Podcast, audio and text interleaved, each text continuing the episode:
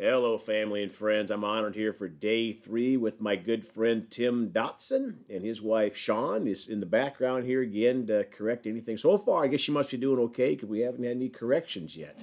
Not and yet. so maybe on the ride home. Maybe on the ride home. She'll be tweak you a little bit. Uh, well, it sure is an honor to have you both here today. It's and good to be we, here. We were talking offline, and the Holy Ghost was really moving between two and three, by the way, and but just about the value of Christian friends. And um, preaching at church uh, tomorrow uh, morning down the road, and uh, the Holy Spirit's put on my heart to talk about friends. And hope you have good Christian friends out there because it'll make all the difference in your life and walking with the Lord. Well, Father, we come today ready to receive from whatever Brother Tim has. We're open, Father. We're open vessel. We're not a closed vessel, Father. We're ready to receive what he has and to apply this to our lives. In Jesus' name, amen. Amen. Back to you, Brother Tim. All right, thank you, Brother Greg. And again, it's an honor to be here. And we was discussing earlier how I went to that little church that I'd never been to before, and I went to the altar that last that third night, and the ladies of the church were really praying around me, and and uh, again uh, they I felt like I'd been dipped in a bucket of warm honey, and I felt something flow through me that I'd never felt before, and that's not to minimize what Jesus did at Calvary. The death, burial, and resurrection is the greatest thing that could have ever happened to me, and His saving and loving power that loved me into His kingdom. But I knew moving be, uh, you know, I come to Calvary and I knelt at the foot of the cross, and then He said, "Come follow me," and it led me here. And when I these ladies prayed for me, and I felt this, I, I lost consciousness almost. And when I come to myself, I was standing almost to the back of the church with my hands upraised, uh, praising the Lord. But I was speaking a language that I had never learned. Come on. Nobody had ever taught me. I, I couldn't fake it, but it flowed so beautifully. And I thought, wow, this has to be from the Lord. And I didn't know much about it. But that day when I left that church, coming down off of that mountain, I looked out and the stars looked like I could reach out and touch them. And I said, Now I know, Lord, beyond a shadow of a doubt, that this is real and that I knew you was real, but this verifies this is the check mark that I was looking for on the thing that I was missing. And it, it lifted me into a understanding and a faith level that I had never experienced in my life. Mm-hmm. But for some reason, I knew it was always there.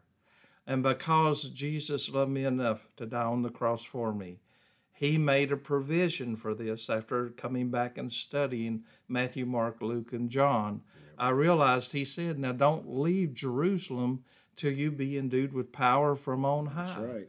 And I realized that at 11 years old, I had left Jerusalem, but I left without the power mm-hmm. that give me the ability to be that witness for him because I've always been so self-conscious and I've always been so fearful of what other people thought about me. Mm-hmm. And I read here recently that if you care more about what people think about you, you become their prisoner. Yep. And if I don't care what people think about me, I will never be their prisoner.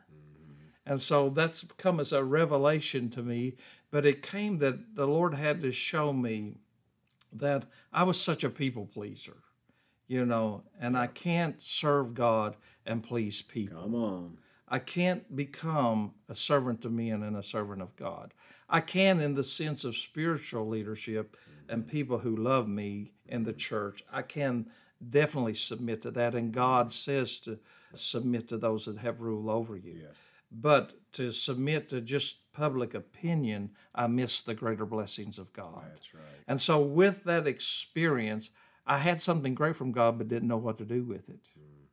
And so I had to go back, and it took a few years to really come within the training and the knowledge of what God uses that gift for. Mm-hmm. And that gift helped me reach people, witness to people, and then God began to place different ministers, different callings, different a gifting within my life, a mm-hmm. gifting of the fruits of the spirit, gentleness, kindness, meekness, temperance, mm-hmm. and faith. but also the gifts of the Spirit God opened to me that to desire the best gifts.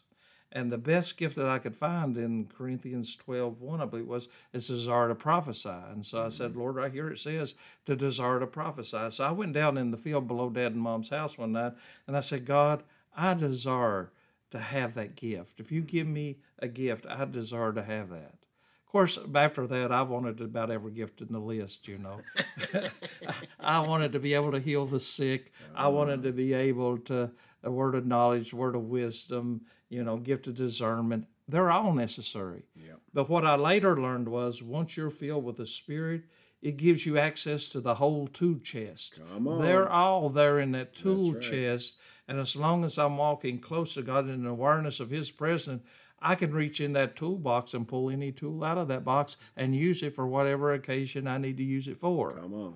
And so they are available. Now, do I believe there's a specific gift and calling? Yes, I believe there are specific people gifted in certain ways to benefit the calling that they have to give them ability to reach the people that God's called them to reach. Yeah.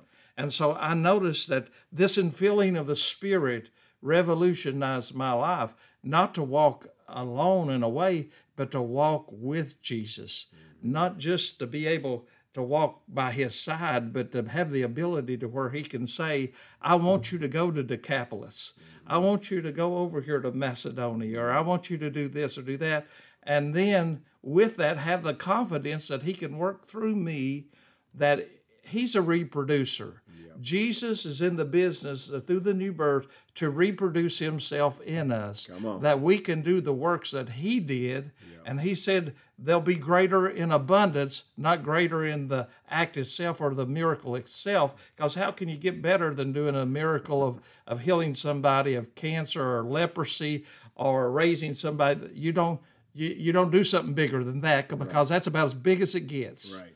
And so everything we do in word and deed, we want to do it all in His name and for His glory, yes. and that He gets the glory because this isn't about me, it's all about Him, Amen. brother. Amen.